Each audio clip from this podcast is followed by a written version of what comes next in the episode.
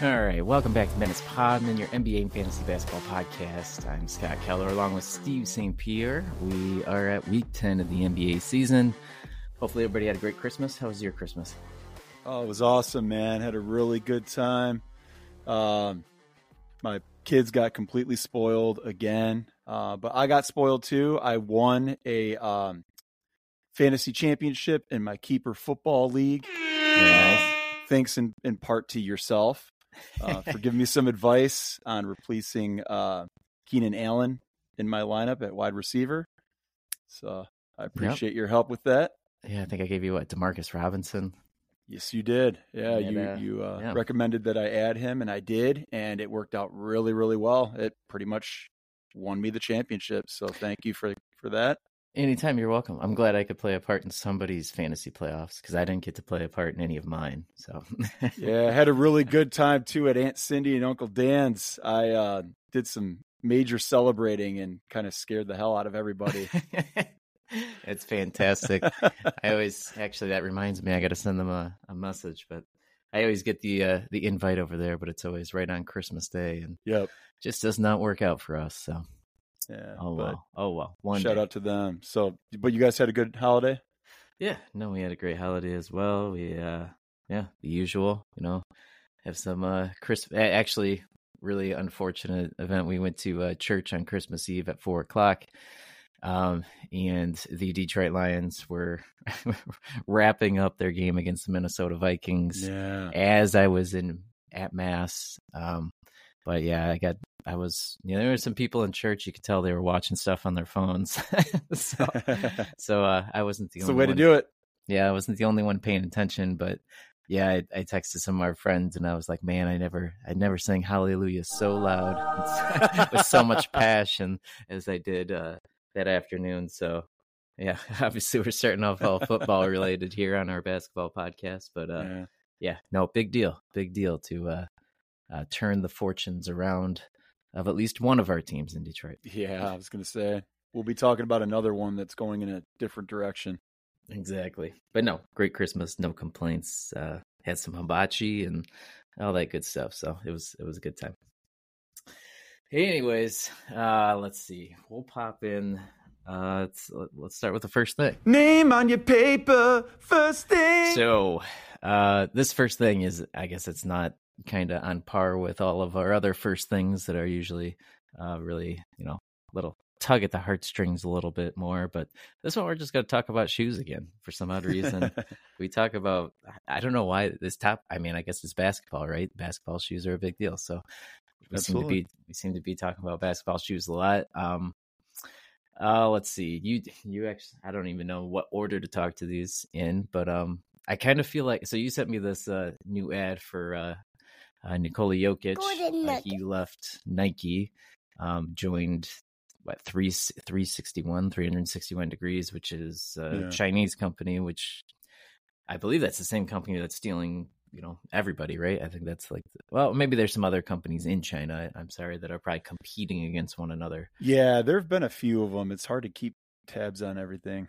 So like Kyrie signed one, and uh, all these people are you know signing shoe deals over there. I feel like Yeah. basically China shoe companies are now like the I guess like the LIV golf kind of in a way. They're just paying an absurd amount of money to you know just uh, take people's away, uh, take people away, and uh, give them contracts and whatever. Uh, people do people do a lot of stuff for money that they probably wouldn't do, and we'll talk about that a little bit later too. But um, Business is business. exactly. But uh, so that's out there. There's a commercial. Oh yeah, you sent me that commercial just before we uh, uh started recording, and uh, at, it's an awful commercial. Commercial, I think. it's like Jokic just shooting a ball across the country or the world, swishes it somewhere over in China, but uh. I don't know. It's an ugly shoot too. I think, but I, I don't know how you feel about it, but uh, pretty much the same. yeah, It's, it, uh, it, it's so funny too when you see Jokic in commercials or just watch him play basketball. Dude doesn't look like he has any skill at all. He just looks like a, I don't know. I I can't think of a positive word, but his just you just look at the guy and you're like, man, this guy doesn't look like he can. And yet, Bam Adebayo, yeah, Bam Adebayo, Bam he Adebayo. came out the other day and said Jokic is easily the hardest player to guard in the Yeah. NBA right now. So probably Yeah. for that reason. Yeah, and I, I can see that. Um, and I, I can see other guys getting close to being that maybe in the, the next couple of years, like uh, like my boy Chet Holmgren. I can see him being one of the, a very difficult guy to guard in a few years here. But yeah, you get these these big men three tier players that have so much to their repertoire. It's uh makes it difficult. But um, anyways, moving on from him. Other shoes though, I saw a picture I actually retweeted. Uh, Anthony Simons, he actually created his own. So basically, the Sabrina ones, right? You can make your custom Sabrina ones, and you can go on Nike.com or wherever exactly it is, uh, whatever link, and you can basically customize the Sabrina ones to, you know, they, they got a few different symbols you can use, but colors, a, a great variety of colors that you can use, and then you know all different details and different parts of that shoe that you can customize. Nonetheless, I want to do that one day. I'm gonna have to make Yeah, myself some. Sabrina ones. The Sabrina ones look awesome too, I think, and they look comfortable as heck. I haven't tried one on, but I need to. Um, but they look sweet. They look amazing. Um, so I'll have to do some of that. But Anthony Simons, getting back to him, he actually customized a Bruce Lee inspired Sabrina ones. So they're like red and yellow. And uh, I tweeted a picture out though, so you can take a look at those. Um, and then we also so and actually price point. Let's go back to that. Sabrina ones, if you buy not the buy you ones, the custom ones are 130. Custom ones are 160. Actually, not a pr- bad price point for some uh, basketball shoes these days. Yeah, it's a good deal.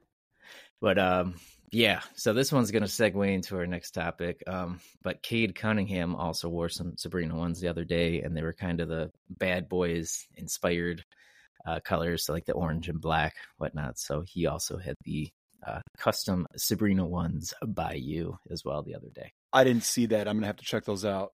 Yep, I, I retweeted that as well, so you, you can see it Oh, right on cool. our, right Yep. on our page here. But so yeah, that leads us into no longer the uh, good news. First thing, we now got to get into uh, the bad news with the bad boys.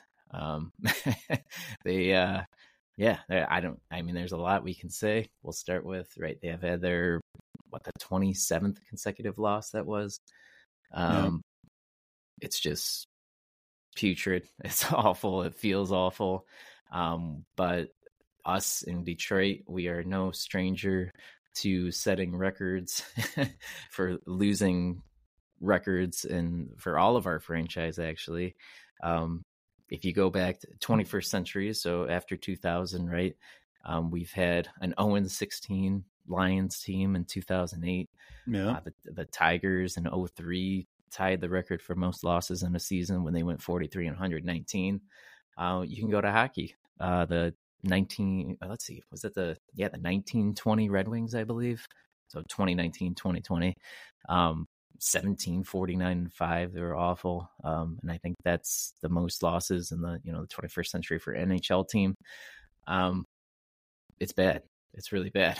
and now Yeah. if we keep it up, we could be one of the worst NBA teams ever uh, as far as losses. And, you know, we just got to beat out those process 76ers of the mid to 2015. What was that? 2016, I think it was. Yeah. Um, Mid that went- 2010s. Yeah. So they went like, what, 10 and 72, I think they were that year.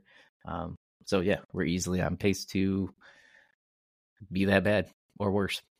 Yeah, and what sucks too, man, is that like all those teams that you mentioned, they all had like flaws that just completely stood out. You know, the Pistons, you know, they have their own set of flaws, but I mean, coming into the season, you and I especially, we were both so excited about this team. They're young, they've got all kinds of like up and coming players. Um, they got a, a, a guy that you and I both were so pumped about um, as far as their head coach, Monty Williams. I mean, one of the biggest hirings, you know, in Detroit sports history. He's the highest paid coach in history. And it's just been so disappointing.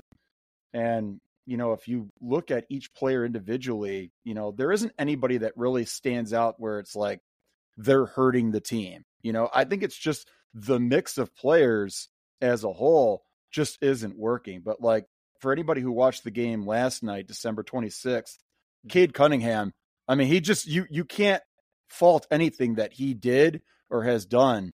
No, he looked incredible. He put the team on his shoulders and tried to will them to their first win. You know, since yeah. no, since all of November and December here. He's been nothing short of fantastic, really, all year, and obviously a bright spot to look at. I mean, I know there that like you were talking about that game the other night. Um, I mean, he was on a tear right there at the end, right? I think he scored on like four straight possessions, if I remember right, right down the stretch at the end there. Yep. And then all of a sudden they took a timeout, and then Alec Burks shot up some god awful contested three point shot. Um, yeah, I wasn't happy about that. Um, yeah, and that and, and, that's bad coaching, unfortunately. Yeah, I mean, it, yeah. it, you know, Monty Williams. You and I both love the guy, you know, and and he's got a track record. I mean, it's not like he's just a nice guy. Like he's been a very good coach. There's a reason that Tom Gores paid him what he paid him. And you know, for everybody that's ripping on Tom Gores, I mean, you can't really even rip on him too much because he's doing everything that he can to try to make this team as competitive as possible.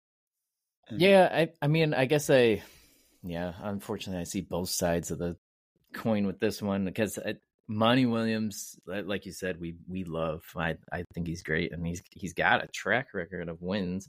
Obviously, yeah. I've I've seen some stats now today that's you know him with Chris Paul, him without Chris Paul. You can make those arguments, whatever. But I mean, Chris Paul is a he's the point guard, right? He's one of the yeah best point guards to play a game. So obviously, teams he's on are going to be successful teams most of the time. Um, but I don't know. I, I'm starting to get to that point where I'm, I, Tom Gores, to me, he lacks passion and actual love for the game, and it annoys the fuck out of me a lot. Yeah. And I feel like I went back actually before we did this podcast and I started watching press conferences and interviews from one right when he bought the team, which was I think that's like 12 years ago now. I think it's been a, quite a while. It's over a decade, yep. I'm pretty sure. Yep, it was about 12 years ago, 2011. And then, okay. And then uh, I watched some of the press conferences when he was, you know, when they're announcing Monty Williams uh, introducing him basically, and then some other interviews of when you know like Brad Galli from like Channel Seven's talking to him stuff about the same time, and he he sounds like such a bullshit artist. Like, and, and, and I know he is. He is like, for sure. And everything he says, I hate. He just seems like a slimy fucking slime ball, and I can't stand it. And he just I feel like the hiring of Monty Williams was just to be like, hey, we got the highest paid coach and we got him type thing. Go out there. And I don't know if he was really, I in my mind at the time of the hiring, I thought he was the right coach because I thought, oh, he's going to develop some young guys. He's really good. I, I like his relationship and he's just a relatable guy that you kind of feel for. He feels like a human being. But I'm also getting to the point where I'm feeling like they just threw the truck at him and he I mean, he immediately said it when we hired him that he didn't want to come coach for us, right? He didn't even mm-hmm. want to. He didn't want to coach anymore. I don't think. I think he was kind of done. I don't know if he was done, done, but I think he wanted a break. I think he was looking yeah. forward to just having some time with his family, and you know, we talked about his wife working through, you know, exactly cancer just, treatment and stuff. I just feel like at this point, you know, you're starting to see that he wasn't I, I, can't speak for the man, right? But it feels like he's wasn't emotionally prepared to take this on at this point, but then yeah. somebody just threw a bunch of money at him and he's yep. like, okay, I can't pass that up. And I feel like that's what we're seeing right now is just all that come to fruition. Yeah, we are. And if you watch any of the games, you know, he just, you know, and even after the game, you know, he gets on the podium and says the same thing. He says, blame me, don't blame the players. But like, okay, what adjustments are you making though? You know, and and during the games, you know, there's no like you said, there's no emotion. You know, nobody's everybody's just kind of putting their heads down and you know, nobody's taking the challenge on and saying, "All right, we you know, we need to do individually each of us needs to look in the mirror and do something to to end this." And I felt like like I said, Cade Cunningham, if you watched him, you know, or if you if you've been watching him, he's doing everything in his, you know, in his bag yep. possible to try he's, to help yeah. this team. He puts uh, up like 48 and 6 and then you look at a picture of him at the end of the game, and he looks like somebody killed his dog. Like, yeah, it's, um, it's, I've never seen that. Bojan Bogdanovich, you know, he was out for a long time. We talked all about it, but since he's come back, I mean, he's doing his part. You know, he's scoring, he's playing hard. He's not an athletic guy, but you know, again, I'm referencing the game, you know, December 26th against the Brooklyn Nets. He's out there guarding Mikal Bridges, and you know, he's going at it with him. He's physical. He's staying in front of him. I mean, you can't really do any more than that. So, you know, those guys are doing their part. Um, we'll get to you know injury news and stuff later, but Jalen Duren came back and he looked great, played really hard, played well. Um, it's just frustrating, man. But I think it, it's definitely like we said with Monty Williams, there has to be more emotion. You know, um, during the games there has to be adjustments, and and there comes a point where you have to challenge each player and say, you know, you take on your man. You know, and in terms of defense, like you go man to man, you stay in front of your man, you stay between your man and the bucket. Don't let him go by you. And you know, if he if he gets by you, you don't ask for help. You get back, you follow him. You know, play physical. And, and this is Detroit. You know, I don't want to homer out here too much, but um, you know, this is Detroit, and and that's well, all of our teams that have had success. You know, it's because they've taken on that mentality of it's truly us against them and you know we're going to be physical and we're going to intimidate you know yeah, and, the pistons are nowhere near that and and they have the youth the athleticism the size it's just it's just not working nothing's working yeah and I, and I don't think it's homering out at this point honestly because no it's national uh, news it's all over correct yep it's all over the place um yeah our buddy Schmite said he was not really sure why he's watching the news from London, but uh-huh. Shout out to him for yeah. saying there. You know, they're talking about it, talking about Formula One. They're talking about all the, the European football, soccer, and then they're talking about the Pistons being awful. So, um, yeah, it's crossing the the globe, and it's and it's high news everywhere. Um, I I guess uh, I can take another stance on that too, where I'm like, man, we are so negative.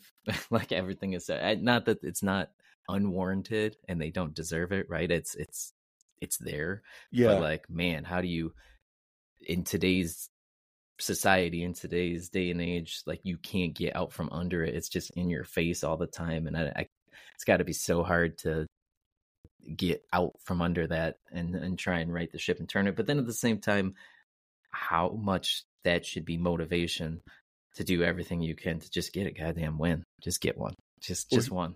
Here, here's the point that I wanted to make, and I wanted to put a different spin on this that nobody else is talking about. Everybody's talking about the fact that this is the biggest losing streak. It's making all the kinds of news, and you know, it's it's horrible negative attention, and that's all warranted, absolutely. But, and I've said this before, I'm going to say it again right now. I'll take this over being just it stuck in the middle.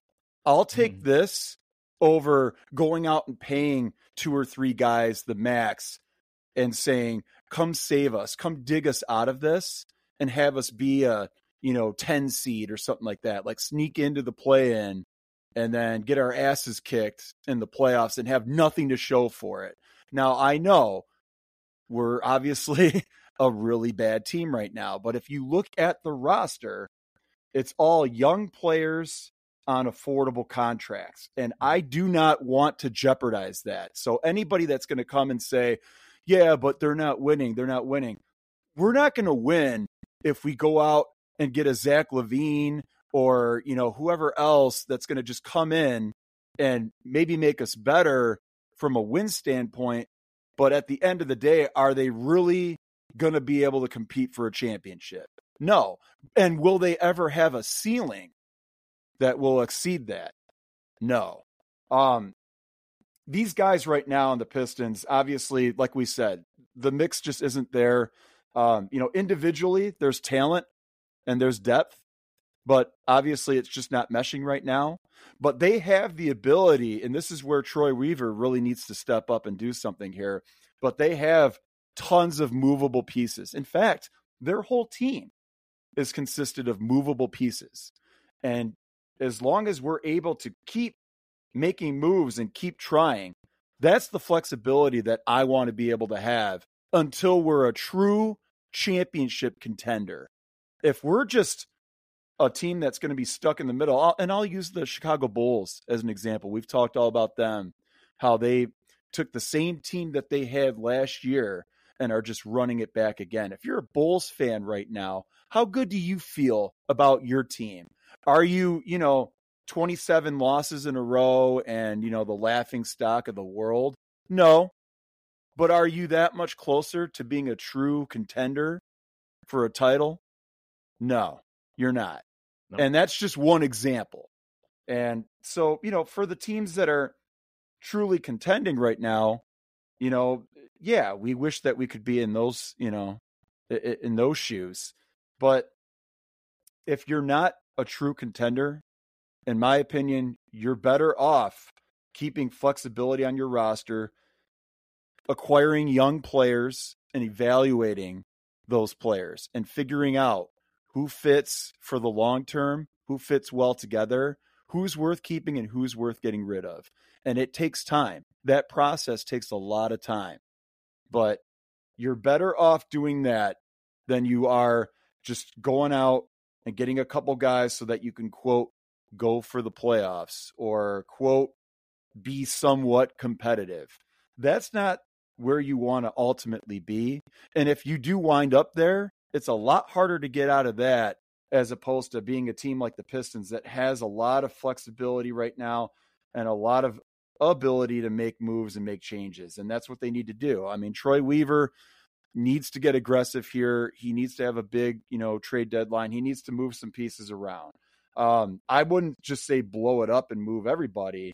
Um, because again, you know, individually they've got a ton of talent. Cade Cunningham, I I, I would not uh, move him under any circumstance right now. I just think he's a perfect guy to build around.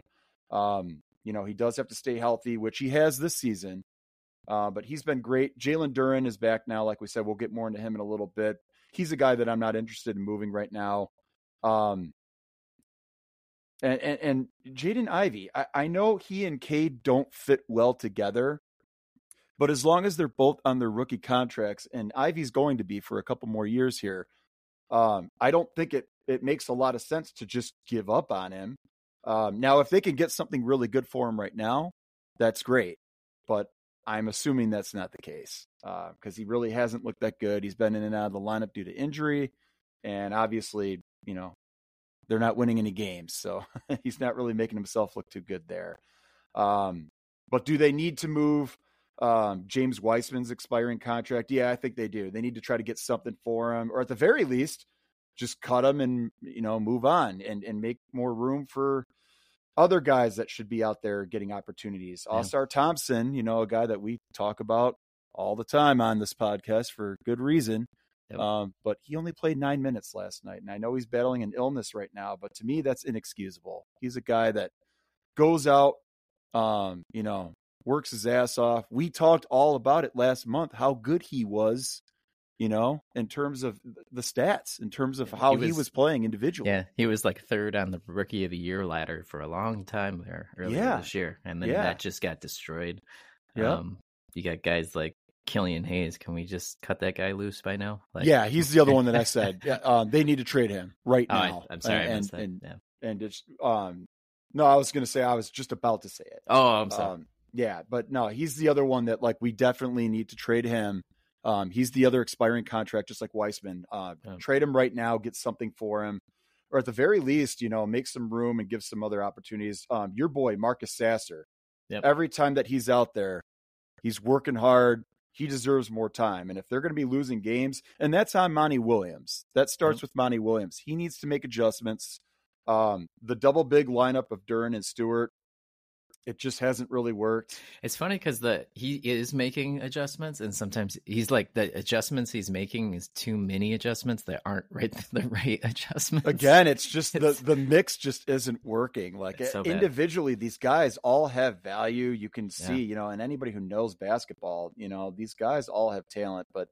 Um, yeah, it's just not a good mix right now. But that's where you just have to shuffle in and out.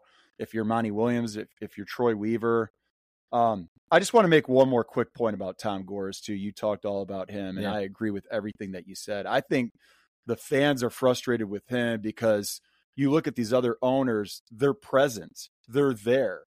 Um, they they live in the market of the team that they own. They're at the games. They're fired up. You know, we we we've seen guys like Mark Cuban. You and I have talked all about him and how much we Mhm. admire him, not only from you know obviously a business standpoint and how successful he's been, you know, in life, but strictly as a an NBA owner, he's at the games. You know, he's wearing the T-shirt. He's fired up. He's sitting with the fans. He's high fiving people.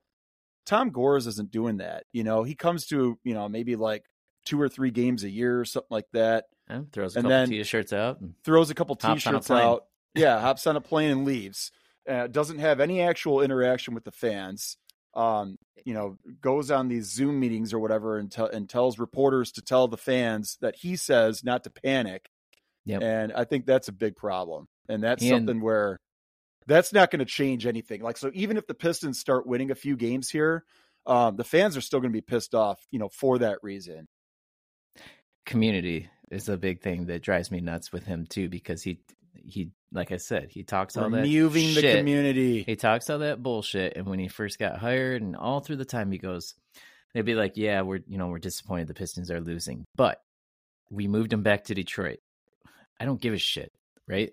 That's Thank you. great, but who gives a shit? Um, I opened this brand new playoff or playoff practice facility. I don't care.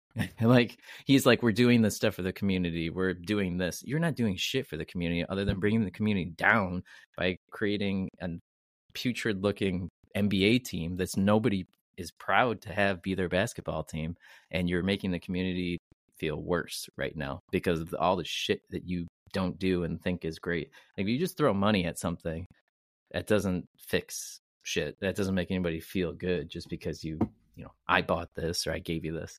So Yeah, and the other thing, the other knock on him too is that he's got you know too many people, you know, too many advisors, too many different people, too many different um, cooks in the kitchen, and you know, I I don't think any of I don't think any of us can really speak on that because we don't know. Um, but that's just kind of the rumblings and stuff. That's what certain people talk about. Um, if any of that's true, that's all something that he needs to go back and fix. And um, until he does that, you know, a lot of these things are going to continue. A lot of people are going to speculate on things, and that's not good. Yeah, and like you see the relate this to NHL a little bit too, but we have like the Ilitches owning the wings and a lot of shit not good lately, right? But what do they do? They bring in Steve Yzerman, a guy who's actually going to care about the community that he's around, spent time in, you know, his whole life. And obviously, the fans are going to rally around that too. Correct. And and cares about the team as well and the success of the team and the legacy of the team, the history of the team. That's another thing you go down. Like the Pistons aren't just some shit franchise. They have like rich NBA history. And you're taking it like within the last what two dec well, a little less than two decades, right? Fifteen years or so. And just Yeah. kind of tarnishing it a little bit, just Yeah, destroying it. Um, but then another thing I had to say was with these teams, like we have the Spurs and the Wizards and the Pistons are combined 11 for 77 as of as we're recording this. Um, and for some odd reason, we're not talking about the Spurs and Wizards. It's not because they haven't lost consecutively. yeah, that's just 27 it. times. And that, and yeah, that kind of plays into my point of yeah, we've got the biggest target right now, the biggest bullseye. We're the biggest laughing stock, but these other teams, you know, there's 30 teams in the NBA. How many of those teams are legit contenders right now? And other than those teams, everybody else is pretty much in the same boat as the Pistons, you know, in terms of like you're not a true contender, therefore, you know, what are you doing, you know, in long term? How are you making yourself better? How are you, how are you getting to that point to where you're going to contend? At least with the Pistons, you could say, well, they're all young. They've all, you know, got relatively cheap contracts or movable contracts. And as long as that's the only point that I want to make. If if we're not going to be a contender for the championship, I want to continue to have as much flexibility as possible.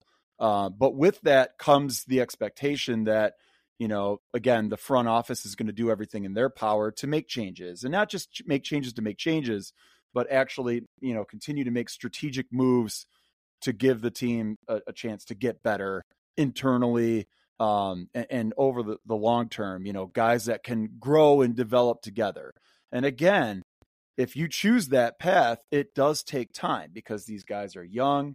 Um, they've got to continue playing and, and getting better as individuals, but then also like as a unit, they have to get better and, and, and get more comfortable with each other and play off each other. And, um, you know, obviously the glaring need for the Pistons is shooting. They need to space the floor better. Um, they no wings, you know, no wings that that have the ability to knock down shots, you know, and, and, and space the floor. So, you know, Joe Harris is a guy, a veteran guy, well respected in the NBA.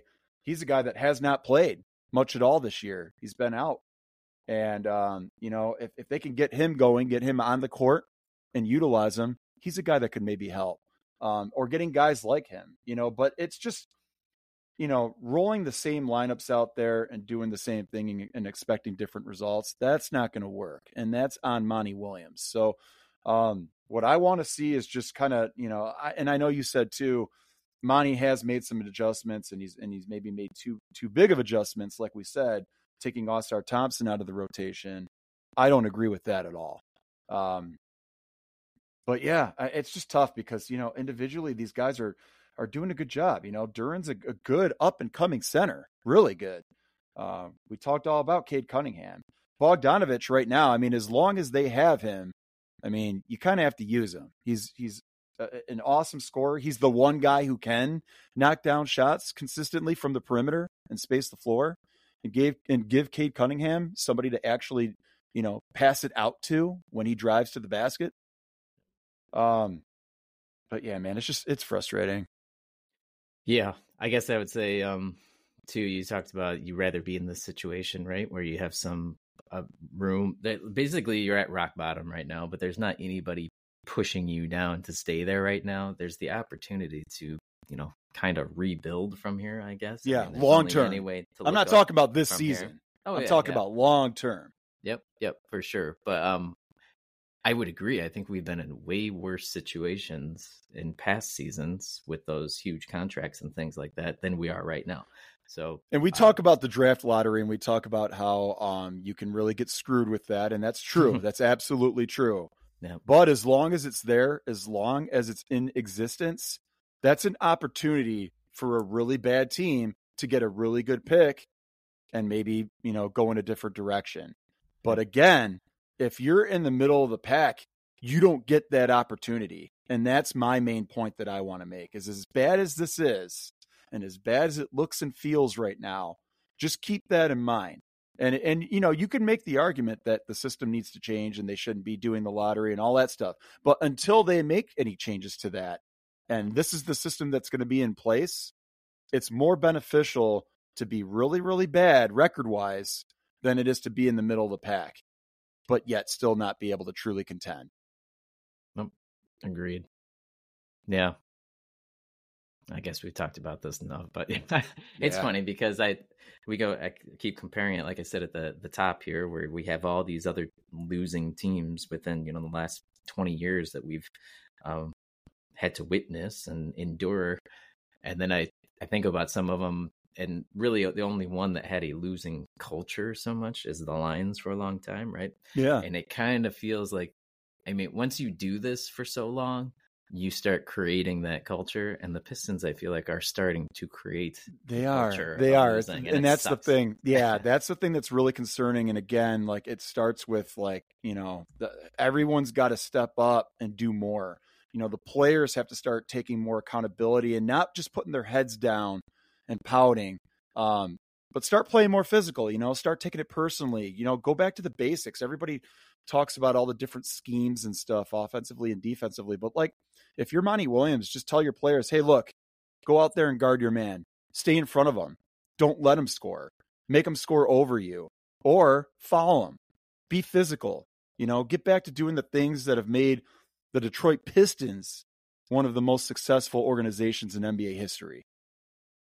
Um, and then and then Troy Weaver, like we said, you know, don't just settle with you know having that flexibility. Go out and utilize it you know. Move some of these guys that clearly aren't in the mix for the future you know the the Wisemans and the hayes you know. Move them either trade them and get something for them or at the very least just you know cut them and move on and give give some opportunities to you know some of these other guys and just keep trying different things. And again like i said nobody at this point is expecting this season to have any kind of a bounce back or anything but like moving forward like you said you don't want to like get guys complacent and get comfortable with this losing environment and not making any kind of changes or, or trying anything different in terms of rotations and stuff. And then like we said man with tom gores he can talk all he wants, but until he starts coming to the games and physically interacting with fans, um, you know, and showing that he's a part of this community that he's trying to move so much, um, yeah, nothing's going to change across the board. No, I wouldn't. I don't know if Tom Gores has Sheila Ford's Hamps number, but go ahead and give her a call and see if you know she wants to purchase the Pistons. I would I would be a huge fan of that. That that would be great. At least she Who'd have uh, thought anybody would say that two, three years ago? But exactly. But no, I mean and and in comparison, the things cares. that she's done, um, you know, and, and she brought on a coach, a young guy, um, with not a lot of experience, but a guy who truly cares. And, you know, football, basketball, they're totally different. And obviously, right now, um, Lions and Pistons completely different directions. But like, if you watch Dan Campbell, and if you just um, see him, talk to him, or anything, you could just you can see the passion. That's the kind of passion that Monty Williams or whoever's coaching this team has to have. It's also the passion that the front office has to have. It's the passion that the owner has to have. We're not seeing that passion, and it's and it's easy to say, well, you know, what's to be passionate about when you suck and you're losing. But again, this is a young up and coming team that has individual talent. It's, you know, there's there's plenty of room to grow. And so if you're a member of the organization, you should have that, you know, confidence and you should have some swagger, you know, as crazy as it sounds. Because Dan Campbell, when he got hired to coach the Lions, when he first took over that team, obviously nobody thought the Lions were any good, but he came in and said, "We're going to build this thing," and if and, and he stuck to it. Every single game, every press conference, everything, you can see that that man truly cares, and the players they feed off of that. And so Monty Williams right now needs to look in the mirror. And actually, you know, you said, can Ford give Gores her number? I think Campbell should give uh, Monty Williams his number, and they should Agreed. have a talk. Agreed. All right. Um so yeah, it's kind of interesting. I just noticed today is December 27th. So 27 is something's happening here. Anyways, uh interesting number. so but uh yeah, yeah I I would say that there's one person that's probably very happy that the Detroit Pistons are setting, you know, consecutive losing records, and that's going to be Ja Morant. Um, I don't know if how many people have actually seen that, but he last night against the New Orleans Pelicans, they went to they went to overtime. Uh, they shouldn't have gone overtime because JJJ shouldn't have made two free throws in a row and foul with 1.5 seconds. Nonetheless, they went to overtime. Um, and Ja had a alley oop there in the in overtime, and then he was celebrating, and he just kind of pointed out to the crowd and fake shot bullets into the crowd. And uh, oh my god, I didn't see that at all. So yeah, so that's out there if you want to go see it, but nobody's really talking about it that much because everybody's talking about the Pistons futility. Um, if you have Ja Morant on your team, uh, on your fantasy team, I'm saying, or on your actual NBA team, uh, this guy, does, I mean, yeah, God help the, you. what the what the fuck? Like, learn from your mistakes, right? You're supposed to, but uh, it's like it's like this natural reaction with him to just do stupid shit um, and not think. yeah, and I saw his dad came out and said, you know, we haven't changed our inner circle at all. So good luck yeah. with that. Yeah, I um, yeah, I'm worried for him still. But uh, anyways, that's insane. Just had to mention that real quick because it pissed me off. So good call. I, I mean, I talked about. I think it was last week. I was talking about how you know, he was like, I'm back. And I'm like, just like, can you just fly under the fucking radar for just a little bit? Like, just keep it calm. Like, just go out, win games like you're doing right now. You're 4 0, got more wins than the entire Detroit Pistons team in the last week. Like, just keep doing that and stay quiet and whatever. I don't know. Yeah. just drive me nuts. I, I couldn't agree more. But anyways, so we talked about unfortunately our Pistons for a long time there, but uh needed to be said, needed to yeah. be talked about, had to air it out. And uh if you got anything extra to add, or if anybody would like to come on the podcast and, you know, talk about our Pistons as well, we would welcome that as well. So Or anything anybody, basketball related. Exactly. Anything basketball related. But uh And we will. For sure. So uh I think that covers the first half here. Um I don't think we have too much here for the second half as far as uh, very fantasy related stuff, but uh, we'll get into it here. yeah, we got some stuff. Cool. Stay tuned.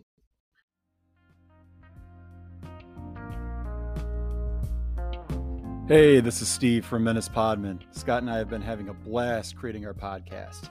I can't tell you how much we look forward to recording days and providing amazing NBA content to our listeners every week. It's hard work, but with the right software, it's a lot easier. We use Podcastle to seamlessly edit and create production quality sounding podcasts. Podcastle is now equipped to record audio and video and distribute to all the places podcasts are found. You can find a link directly in the show notes to Podcastle. So, if you're a podcaster or future podcaster, go check out Podcastle.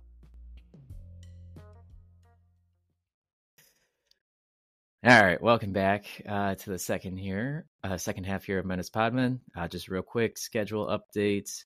Got to get that out there. Um, we talked about this week, last week, obviously, as we always do. Uh, Cleveland and the LA Clippers, only two games this week. Um, actually works out kind of nice if you're a holder of Kawhi Leonard, because um, he's been out a bunch, and I'm sure you'll talk about that. Yep. Um, but uh, looking forward into week 11 next week, I, there's really nothing to worry about. Actually, I think every single team has three or four games, so it's um, yep. just business as usual. But uh, we'll head into your news and notes. All right. So um, the first thing I want to start with is Joel Embiid. Um, he's dealing with a sprained right ankle right now. He's going to miss his second straight game tonight, December 27th. Um, it's only two games so far, but I'm concerned about this. Um, obviously, the first game that he missed was on Christmas Day, and for him to miss that game, um, that stands out to me personally. So um, it's concerning. Uh, we'll get to ads in a little while, but Mo Bamba had a fantastic game on Christmas, and we've talked about him in the past. He's got a, a an awesome skill set. He just hasn't had very many opportunities this year in Philly. Um, but he's definitely a guy that um, if you have Embiid, you could do a lot worse with your last roster spot than just taking a flyer on Bamba and seeing if he can continue this production. And then, you know, we've also talked about B-ball Paul, yeah, Paul Reed. Um, he's a guy you and I both like too, and he's been he has been solid all season, even with Embiid in the lineup. So Reed's always an option too. I think if you've got an open roster spot, if you're doing any kind of, you know, in fantasy, if you're doing any kind of, you know, streaming and stuff like that, both of those guys, and especially if you need big men, those are definitely two options there. And yeah, I'm concerned about this Embiid thing. Hopefully, it's not a big thing. Hopefully, he can come back and, and it's just a small little kind of hiccup, you know, on, on his part. But, you know, it's definitely concerning. The fact that he missed the Christmas Day game, um, to me, I, I'm a little worried about that. So just kind of keep your eyes open. Yeah, I would say other guys. I mean, obviously, you got to think about the rest of that team and how you feel about if you own, you know, any of those players. Um, uh, we talk about Tyrese Maxey all the time. Uh, obviously, I love him, but I think he, he's a lot. I, I mean, everybody's probably a lot better, right, with Embiid in the lineup. Yes. Um. So, I mean, if you are as concerned, or obviously it's not time to panic right now, but I mean, I think you can look towards the future that you know maybe Maxey's a sell high at this point, you know, because maybe he's yeah, not as productive sure. without an Embiid. Yeah, because the um, defense, you know, correct. they can focus on him, and we saw Christmas Day he struggled. So yeah, so um, there's those thoughts are out there. Obviously, it's early, but I mean, think about it. Yeah, no, definitely something to think about. Just keep an eye, you know, keep an eye out if uh, if Embiid comes back and and he's okay and they're just being, you know, super cautious or whatever, then okay. But, you know, I, am personally a little concerned. And so I'm watching that team real, real close.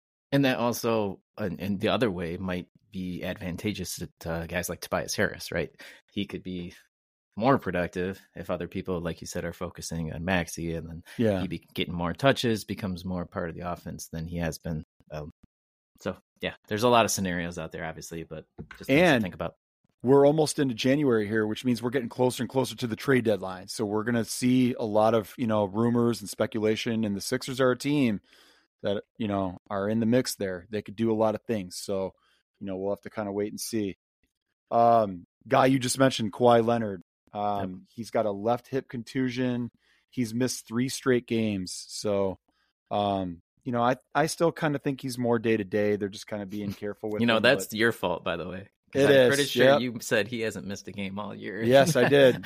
Jinxed it. You know, um, but yeah, you know, hopefully it's just a, a, you know, again, just being cautious. You know, Clippers have been really good. You know, they don't want to take any chances on anything.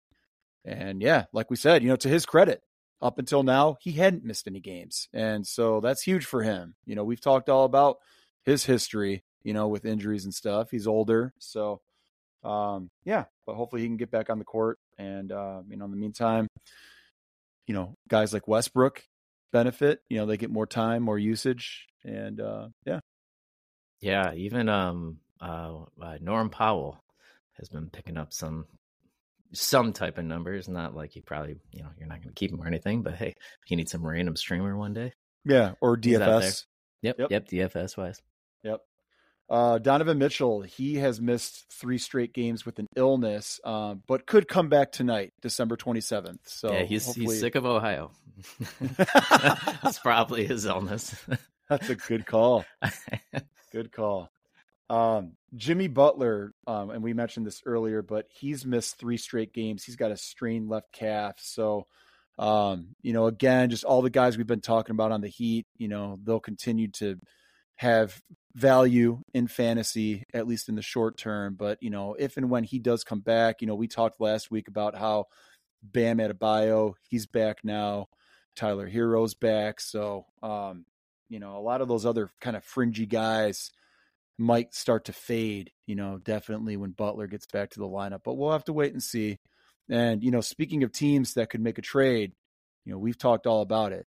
The Heat are definitely one of those teams that could make a move at any point. So, mm-hmm. you know, definitely just keep an eye on everybody there. And can we still talk about again how awesome Jaime Jaquez is? Yes. And how amazing I was saying that he was going to be great on the Miami Heat. Yes. and that call what, yeah. a year ago now. Yep. And uh, yeah, and, and so good. we talked about it last week. You and I were talking about it just now before we got back on and recorded. But he's going to have potential value all throughout the year because, again, like if anything does happen, if anybody goes down, or if they decide to move him for any reason, like if they get an offer they can't refuse and they trade him mm-hmm. somewhere, imagine if they traded him to a team like the Pistons. You know what I mean? Like he, his value would skyrocket. So just keep in mind, you want to always keep that in mind. And that's a really good point. Like as we get closer to the real life trade deadline, yeah. if you're in fantasy, if you're in season long fantasy, you kind of want to like target some of those guys if they're sitting out there on the wire, you know, pick them up and hold them for a week or so just to kind of make sure that they don't get moved somewhere where their value is going to just go through the roof. So just keep that in mind. Yep. Um, a guy, another guy you and I really like, uh, Jalen Johnson for the Hawks. He finally yeah. came back. He was dealing with the fractured left wrist, but he Praise did Jesus. return. Yeah, he returned last night, December 26th. Um, looked really good. He was in the starting lineup. He played 29 minutes. He had 10 points, nine boards, four assists, a steal. Uh, looked really good, and you know, great timing. Not only for fantasy, but in real life, Atlanta needed him. So yes, they did. You know, you and I said he's our favorite pickup of the year so far in fantasy, and um, yeah, I I needed him back in my lineup too, so I was happy. Uh, but again, we've got another one in, one out situation here. We've got uh, DeAndre Hunter. He's dealing right now with right knee inflammation, and he's going to be reevaluated in two weeks. So Um, I was about to come on here and call Saddiq Bey a potential drop. Um, that's no longer the case. He's still yeah. he's still a hold. He's still a guy that's going to continue to have value here. Um, you know, we'll have to see if you know Atlanta wants to make a move at any point. But until that happens, I think it's status quo for like all the other guys that are in their rotation right now. Yeah, it's guy that's been pissing me off. I, he has been scoring a little bit. Is Clint Capela. Um, yeah, that guy. He's. I mean, he's he got out rebounded the other day by like almost everybody on the entire starting lineup. It was really weird, but I I think we talked about this too in the past about how they they don't really know how they timing. You don't know what to expect as far as Okongwu and Capela, who's going to be in the lineup, what minutes are going to play each and every day, out, yeah. in and out, and it's it's so it's frustrating. It's, it's, it's, confusing. Guys, it's frustrating, but. Yeah I love Okongwu and I love his upside and I'm hanging on to him and you know, we'll see what happens. You know, they could they're another team that could make a trade. Or, you know, you and I have talked about Capela's history. You know, he's older, he's injury prone, he's been healthy yeah. so far, knock on wood. But if anything yeah. happens to him, it's all systems go for Onyeka Okongwu. Yeah, I guess I would say from a DFS standpoint, though, I would never put either of them in my lineup just because you don't know yeah. what you're going to get. Yeah, I think the the only time I would use them in DFS is like if it's a, an absolute like golden matchup, or like if it's an opportunity for them to use that bigger lineup. They have used it a couple times this season where they've played the two of them together. So if it you know if it kind of seems like they're headed in that direction, then you could maybe use one of them in DFS, especially if like for example, Okongwu, if he's like really cheap that night, you just plug him in with like your last yeah. spot. Yeah, cost wise, or if they're but, playing Portland because DeAndre yeah, that's what I'm saying. Balls, yeah, like, exactly. a team like that, yeah. If they're playing a team like that, or an, an opportunity where they can go big, you know, and and you, yeah. utilize that lineup and match up, you know, just situations like that. So yeah, yeah, yeah. There's um, opportunities, but yeah, yeah. Other than those, um, here's some bad news. Um, Nikola Vucevic for the Chicago Bulls. He's got a strained left ca- uh, groin, and he's going to be out at least seven to ten days. So um, again, we'll get to ads, but our guy Andre Drummond, former Piston, kind of you know going back in time here, hot tub time machine. Yeah, looking like uh looking like his Pistons prime days. You know, twenty yeah. points, twenty boards. Yeah, almost 25, 25. He yeah, close. Bunch of board, um, uh, bunch of blocks awesome field goal percentage. Did he even miss a shot last uh, night? I December twenty sixth. I think he did. I'd have to look it up again, but knocked down his free throws. I, I mean, think it was like eighty. It. I think it was like eighty six percent shooting. I believe he had it going, man. I I almost picked him up before the game started, but I didn't really have like an open spot. But uh, I thought about it. I thought about trying to like figure out a way to get him in my lineup. 80, 84.6, 11 for 13. Yeah. But uh, yeah, great game and definitely, um, you know, a, a must add in fantasy, especially if you have Vucevic and you can just, you know, throw him in IL and just pluck Andre Drummond. Um, but you and I, we've talked about Patrick Williams too, and he's been kind of down the last couple games, but he's a guy that I'm hanging on to as well. I think he's got a lot of upside still, especially in nine cat. Um, so he's a guy I like as well. But Drummond right now, you know, and especially if you need a big man, it's a no brainer pickup. But we'll get to that in a little bit here. Um, speaking of big men, you know, we've been talking about Mark Williams on the Hornets. He's still dealing with the low back contusion. He's now missed eight straight games and he remains out basically indefinitely. You know, there hasn't been a lot of updates um, you know, I still don't really get the sense that he's going to miss a, a lot more time, but you know, I keep saying that, and he, he's yet to come back. And they're like I said, they haven't provided a lot of updates. We don't know, you know, is he practicing at all? Is he limited? Like, what's going on? So, um, if you own him, you just have to kind of stay patient. Just keep him on your IL and hope for the best. And you know, we said um, Nick Richards, he's filled in, you know, nicely, but they're a team that they they tend to go smaller at times. You know, they've got guys like PJ Washington, Miles Bridges, Gordon Hayward, and a lot of those guys are out in and out of the lineup day to day, stuff like that. But um, yeah, you just kind of have to take it by game by game with that whole team, really, at this point. Um, some good news though. We talked about this guy last week, Marcus Smart. Um, it took a little while. We thought he was maybe going to return in the middle of last week Um, instead, he didn't return until last night, again, December 26th. Um, he was out with the sprained left foot, but he returned. He got in the starting lineup next to John Morant, and he played 29 minutes. He had 13 points, a couple of three pointers. He had five steals and a block. So pretty much like vintage Marcus Smart. Yep. And you know, you and I called it before the season. We said they were probably going to start those two together in the backcourt. And for anybody who plays fantasy um, on Yahoo, right now Smart only has point guard eligibility. I fully expect that to change. I think he's going to get shooting guard eligibility as well. Uh, he probably should have had it all season long, uh, but in any case, I expect that to be changed shortly. And so that just you know adds to his value. And you know, Memphis is you know coming back. They're getting full strength. Um, you know, I think this is pretty much how they're going to look. You know, as long as they can stay healthy, this should you know be how they look moving forward. You know, I think those two yeah. will start together in the backcourt. I think Desmond Bane moves over to the small forward spot. You got JJJ at the four, and you've got uh, Bismack Biyombo starting in the middle in place of you know Steven Adams, who we said is out for the season. Yeah, so yeah, you can stay healthy or just just stay on the floor in other ways. yeah, and behave yourself. Yeah. yeah.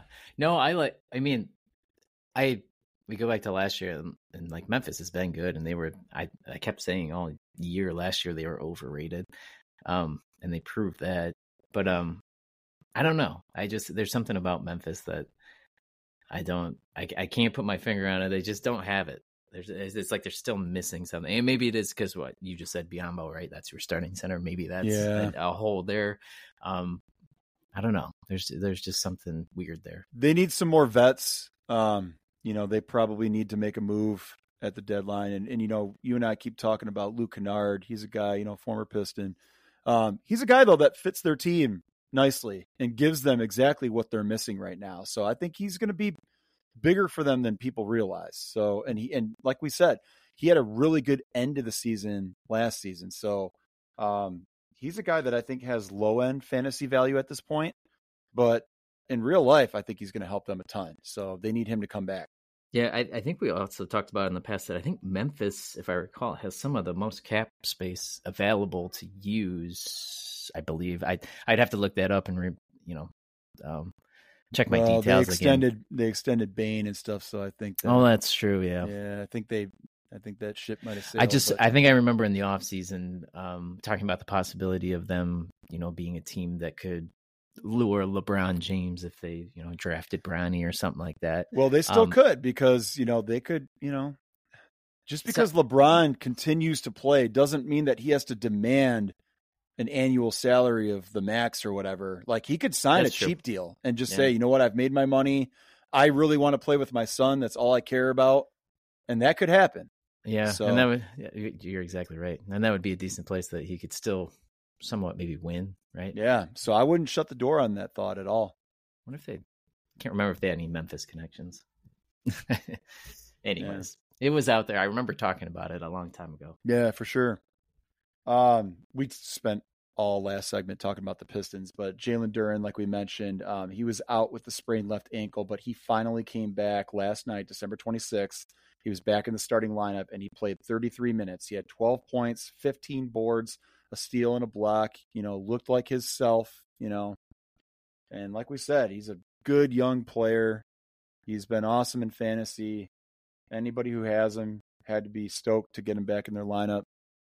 And, you know, he's the one guy, you know, one of the, the few guys on the Pistons that to me would be untouchable right now. You just play Agreed. him, utilize him, and, and whatever happens, happens.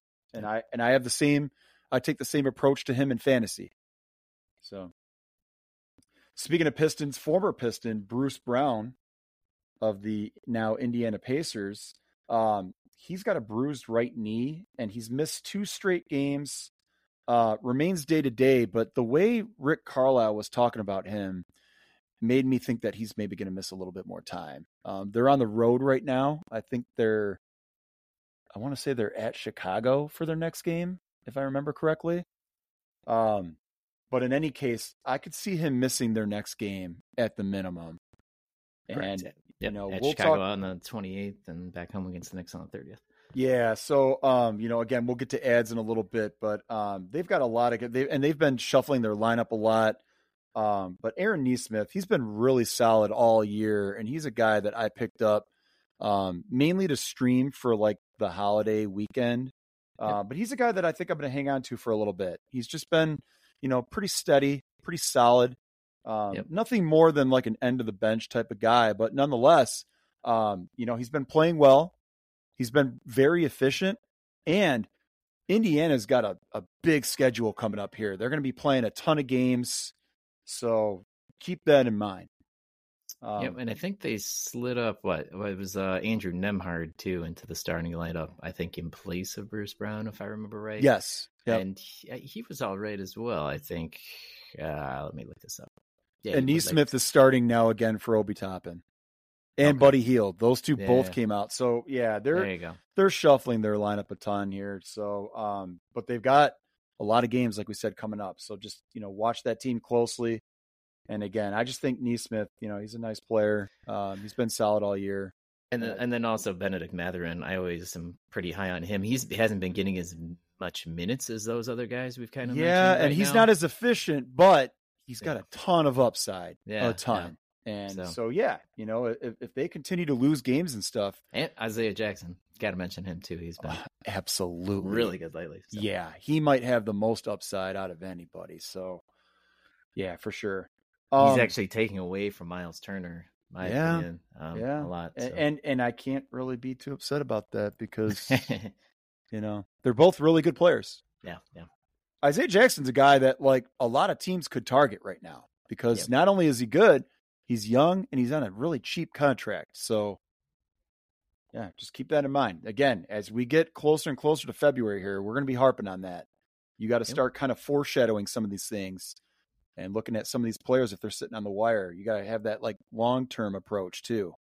So, uh, Shaedon Sharpe with the Blazers, he's out right now with a strained right groin. He's missed three straight games. Remains day to day, but you know, obviously, groin injuries you can't take those lightly. Um, so again, they're you know Portland's another team that's just been shuffling their lineup and you know using anybody that they can. Matisse Thybulle's been pretty solid lately. He's never a guy that's going to score a lot, but he just does a lot across the board. And if he has consistent minutes, um, he's kind of a no brainer. You know, at least Yeah. in terms of using as a as a streamer. Same with uh, Malcolm uh, Brogdon. He's got some. Oh yeah, He's he's obviously uh, throughout the year he's been. I think to me he's like the ultimate, not one of the ultimate streamers where he was pretty good.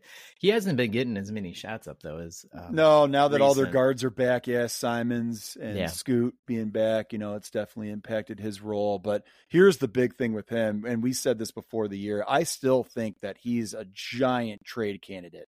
I think Mm-hmm. he's a guy that they absolutely at some point are going to say, let's get something for him.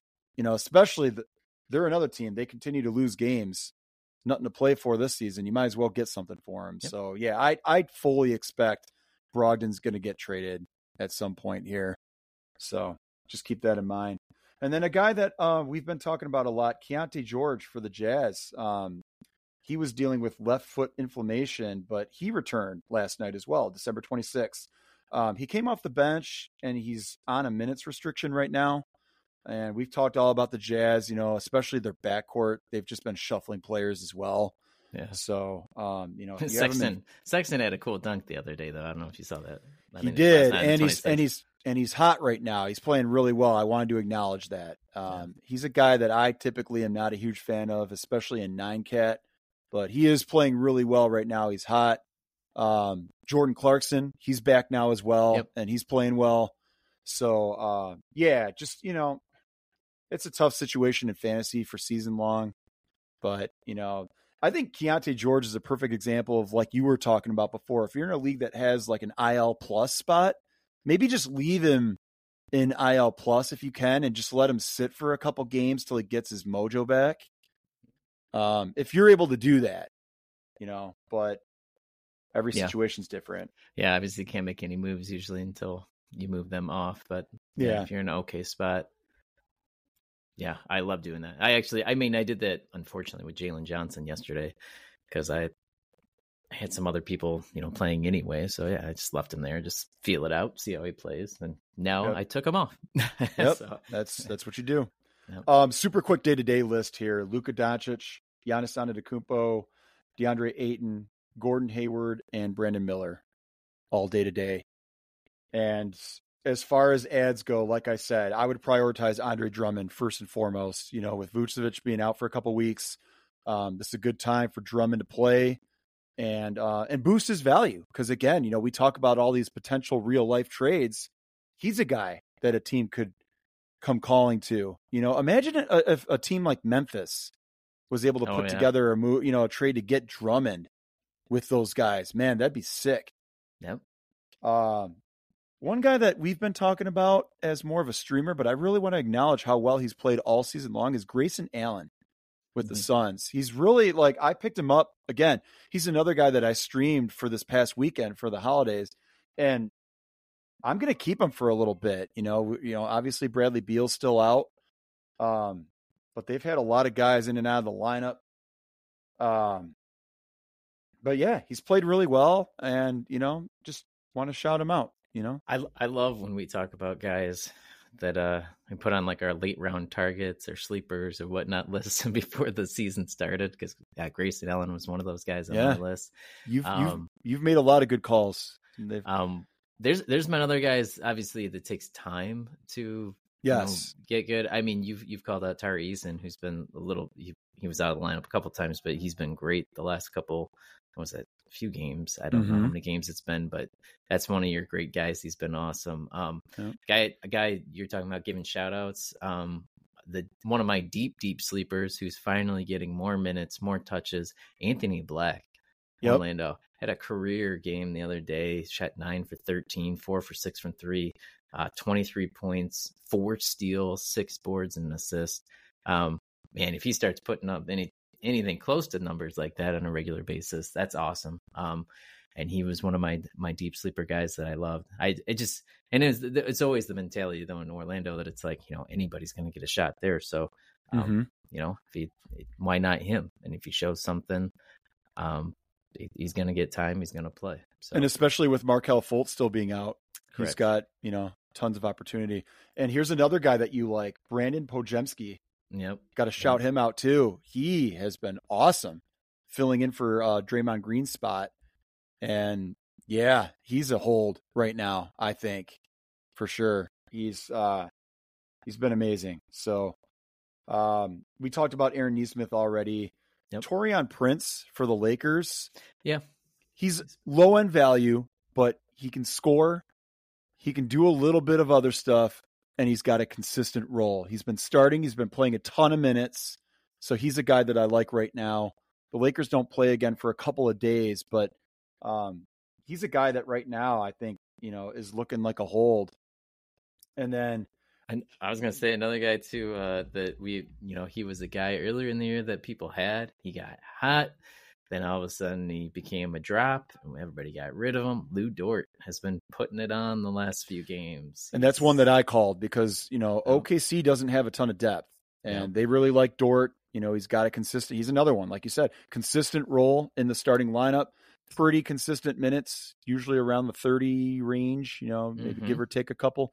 But, um, yeah, he's, and, and again, these are not like studs. They're not like, you know, stars. They're not going to go out and score a bunch of points or, get on sports center or anything like that but in terms of fantasy like in terms of depth and you know stuff like that like they they do a lot across the board and that's something you got to always keep in mind and that's a perfect segue to the next guy i'm going to talk about which again we mentioned him earlier but matisse Thybulle.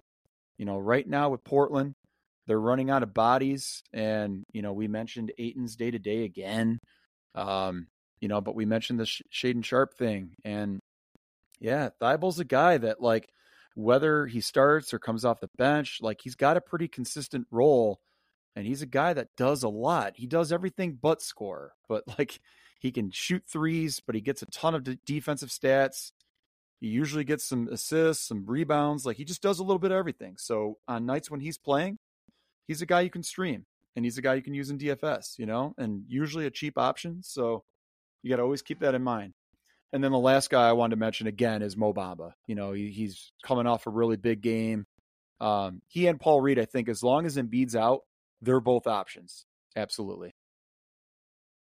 And then actually being here in Detroit just the other day, um, Brooklyn, Day'Ron Sharpe.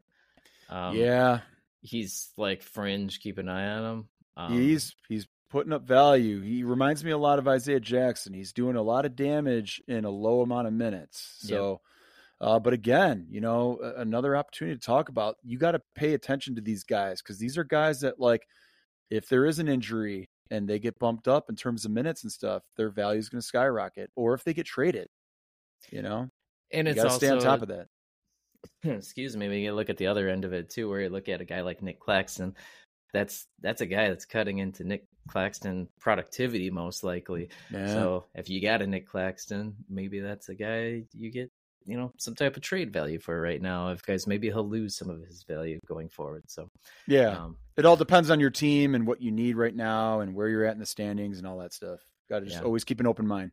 I'm I'm always looking for that type of stuff. We mentioned a trade I did off air. Obviously, some of the guys listening know all about it. Um, but yeah, there's guys like Walker Kessler. I love Walker Kessler. I want him on my. Team we team. both do. He's, he's yeah, he's huge for blocks, and uh, I just see him going up, nothing but up from here. Right? I had so much high expectations at the beginning of the year, um, and I expect him still to get you know close to those expectations that I had even after the slow start. So I love I love looking at the uh, the positive side of things and seeing you know let's just get better going forward. So time to go, Maryland. Anyways, I think that covers it. We had a bunch of Pistons talk. We had uh get some good transaction news for you and all that good stuff. Um, yeah, I don't know. Happy New Year. This yeah, I was gonna say I think that's a wrap on 2023. Yeah, I think that does it next time we'll talk to you, it'd be 2024. Um, yeah. And like we said too, celebrating our one year anniversary. Exactly. Exactly. Even though we haven't tried to think about the official date there, like we said last week, I think Spotify sent a thing that said we published on the 21st. Yeah, they uh, might have jumped the gun a little bit. Hard to tell. Yeah. It's a little murky. Yeah, we talked about uh, we might have done some uh, you know, playing around, some experimental stuff. We, we, I mean, shit, we didn't know what we were doing a year ago. We probably yeah. still, eh, we, we somewhat know what we're doing now. I think. I didn't but, even uh, have a mic. Exactly. Yeah, we had. uh We've come a long way, man. The mics are off. Yeah, going for actually too soundboard stuff. Just to mention, if you don't hear as many sound drops, we're we're just as disappointed as you are. Um, yeah. But we've had some issues with the Riverside um, recording studio that we. That's my New Year's resolution. Is we're we're going to find a long term fix for that. Yeah, so we might head over and do everything strictly in podcast. I'll add some stuff in afterwards, but uh, we'll see. Whatever. Nonetheless, the content's there. Hopefully, everybody enjoys it. Hopefully, everybody has enjoyed it all year for all of 2023. And uh, yeah, like we said, Happy New Year, and we'll talk to you in 2024. So, pop some champagne. Champagne. Thanks, Scott. Thank you.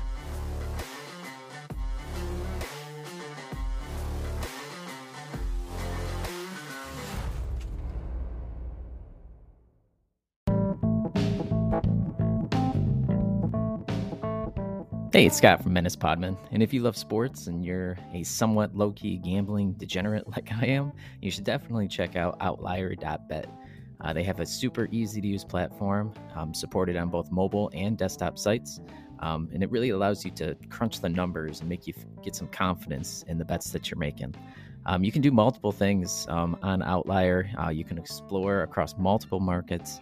Uh, you can get suggestions on and curated picks. Um, you can analyze trends, matchup data, line movement, and my favorite feature, um, Outlier is integrated with multiple betting sites, so you can seamlessly transfer your picks to automatically fill out your bet slips um, with just as easy as two clicks. Um, so there's a link directly in the show notes to Outlier. You should check them out. Um, click on the link, go to the site, sign up, get a free seven day trial of Outlier, and go win some money.